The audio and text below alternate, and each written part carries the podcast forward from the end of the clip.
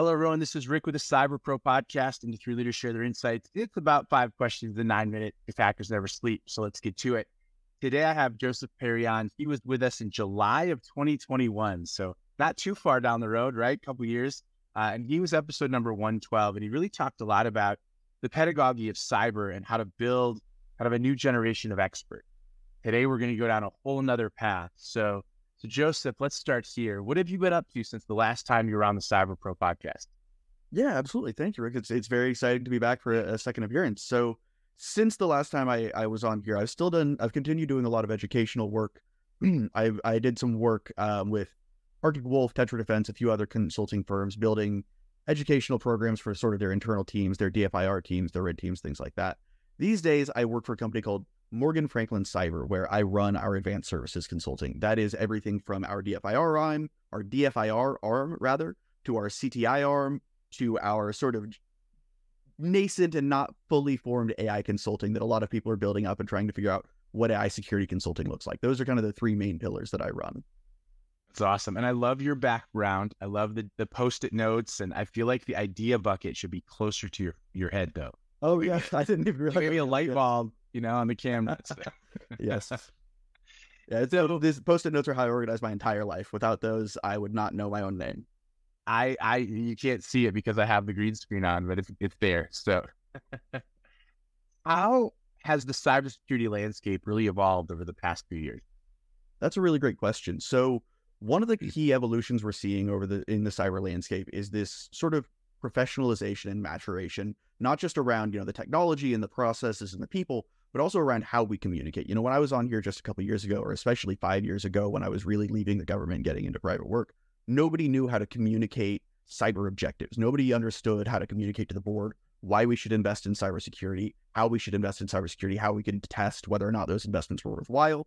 None of that system was, there were a lot of people competing to say, this is the system, this is how we should do it. But more and more, especially as we're seeing with the SEC reporting rules that just came out, um, we're seeing really stricter regulation around it. We're seeing sort of a maturation of this is what cybersecurity is about. These are the outcomes that we exist to achieve. And these are the concerns that we have going through it. And so it's becoming a much more sort of business or a uh, key part of the business operationally. I love it. So, are there any emerging trends, technologies, or approaches that you're excited about? Yeah, I'm. I'm. A, so personally, I'm a little bit excited to see ransomware starting to die off a little bit. Um, it's not exactly dying off. It's more just that the main ransomware actors are busy invading Ukraine, but there are a lot fewer of them kicking around these days. Uh, I'm very excited about that. I'm also really excited. I think a lot of people are understandably suspicious or skeptical. I'm very excited about the Microsoft Security Copilot and tools like that, where we're bringing natural language tools into security products so that we're able to have a lot more informed conversation as well as we're able to bring people on board and make those tools just a lot easier to use. I'm very excited at sort of seeing. I know there are a lot of people who feel very differently, but I'm very excited seeing that sort of barrier to entry lowering from a technical perspective for the entry level of this field. Well, I feel like anytime there's a new or emerging technology, there's going to be um, buy-in, but also a lot of protest, let's call it. And I think that's a sign of something that's disruptive, and that's a good thing, right? Absolutely. It's also, I think, one of the key things here is that cybersecurity for so long has been just so hard. You know, I came in, in in 2010, 2012, where there were barely there was barely a degree program related to cybersecurity anywhere in the world. There was very little education. There was very little pedagogy. That's been a big part of my career.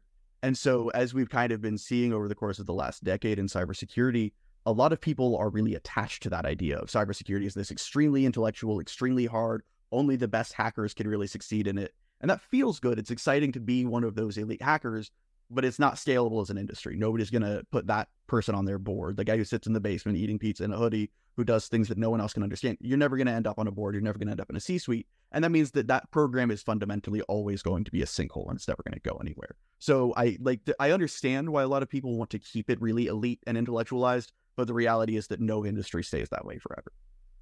No, that's totally fair. I'd love to see if you could share a real world cybersecurity story and the lessons or takeaways that we can learn from it.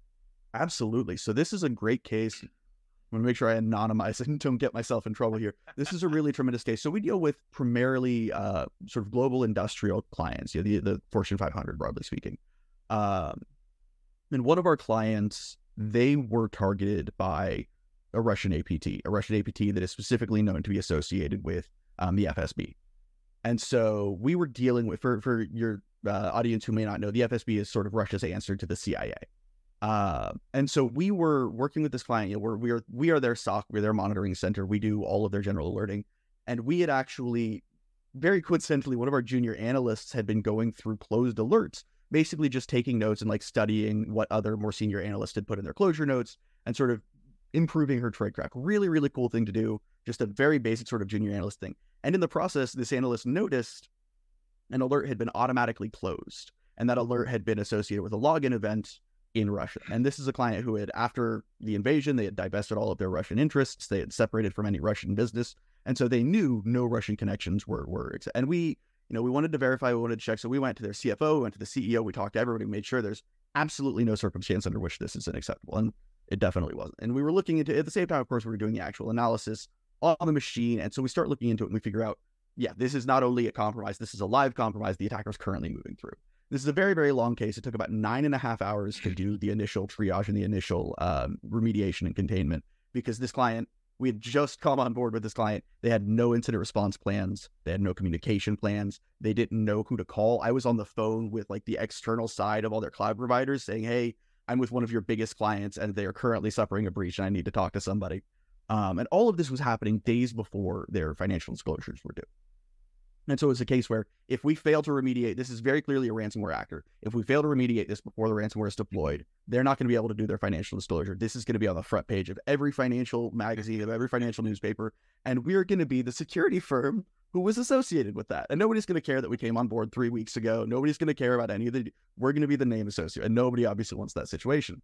And so we're just working, not, we've got all these 30 something people on this call, and all of them are being given tasks to go off and come back to the call with the answer of. And it's this absolutely massive uh, incident response process. And at the end of it, we actually managed to kick this actor out. We managed to not only do that, we actually tore down a huge chunk of the FSB's infrastructure, which I'm sure I'm allowed to say I'm not going to get uh, any Russian responses about. Uh, we actually we worked with a couple of major cloud providers. We were able to point out like this is their infrastructure. This is how we can prove it's part of their infrastructure. They're using your resource to commit all of these crimes.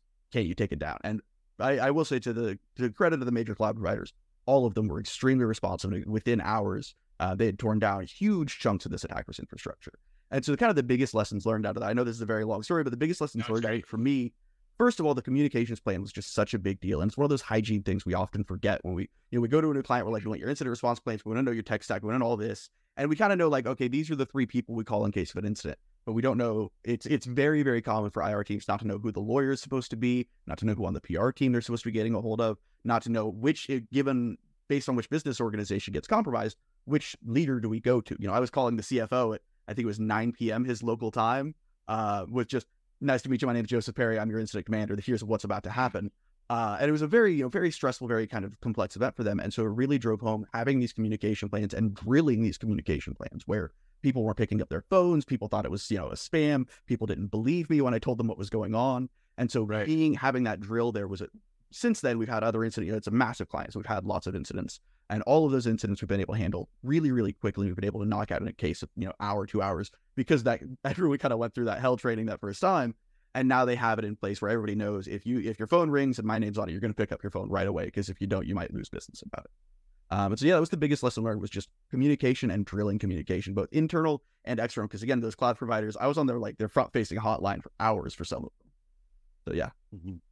that's epic though. Thank you. I think that that's the type of story we want to hear. And so now you get to just shore it all up with the final question. What is a current piece of technology that makes you smile? Ooh, a current piece. Last time you had retro, I have I have my lockpicks here. I was all ready to go for that question. a current piece of technology. That's a good one. Um, now, if if you knew the question, you could have shown the lockpicks as retro, and then the gun, and then I could have I could have prepped for it. That's okay. That's the fun part. That's why the the interview is done live. It's hot mic. I love it. Um, a current piece of technology that makes me smile. Honestly, I love AI. I love especially like the the way the interesting ways AI is being used. So I have some friends that used AI to build a sort of stand-in dungeon master for a Discord D and D server.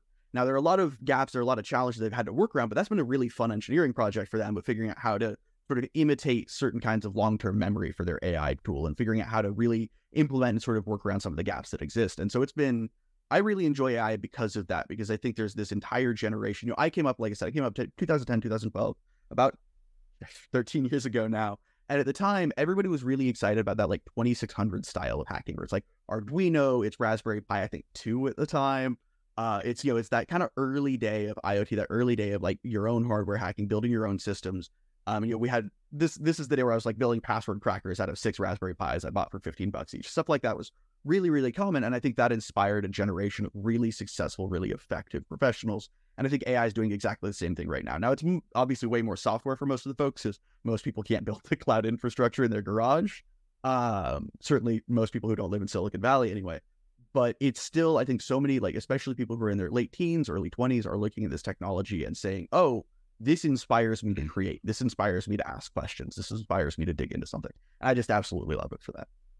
Nice. My brain just instantly went to AI Dungeon Master it becomes Skynet, and instead of Arnold as the Terminator, you have Gandalf. I love it. I love it. Listen, man. All right, look, look me in the eye. Look me directly in my eyes. Look into the camera and tell me that an AI overlord would definitely do worse than what's happening right now. Fair. I'm, Fair. I'm not saying AI should take over. I'm just saying when AI does take over, I will be a collaborator. Fair. And you heard it here first. Joseph, thank you so much for being on the Cyber Pro podcast. Yeah, it's been a wonderful time. I really appreciate you having me back. Thank you for watching the Cyber Pro podcast. Don't forget to like and subscribe so you don't miss out on new podcasts and bonus content.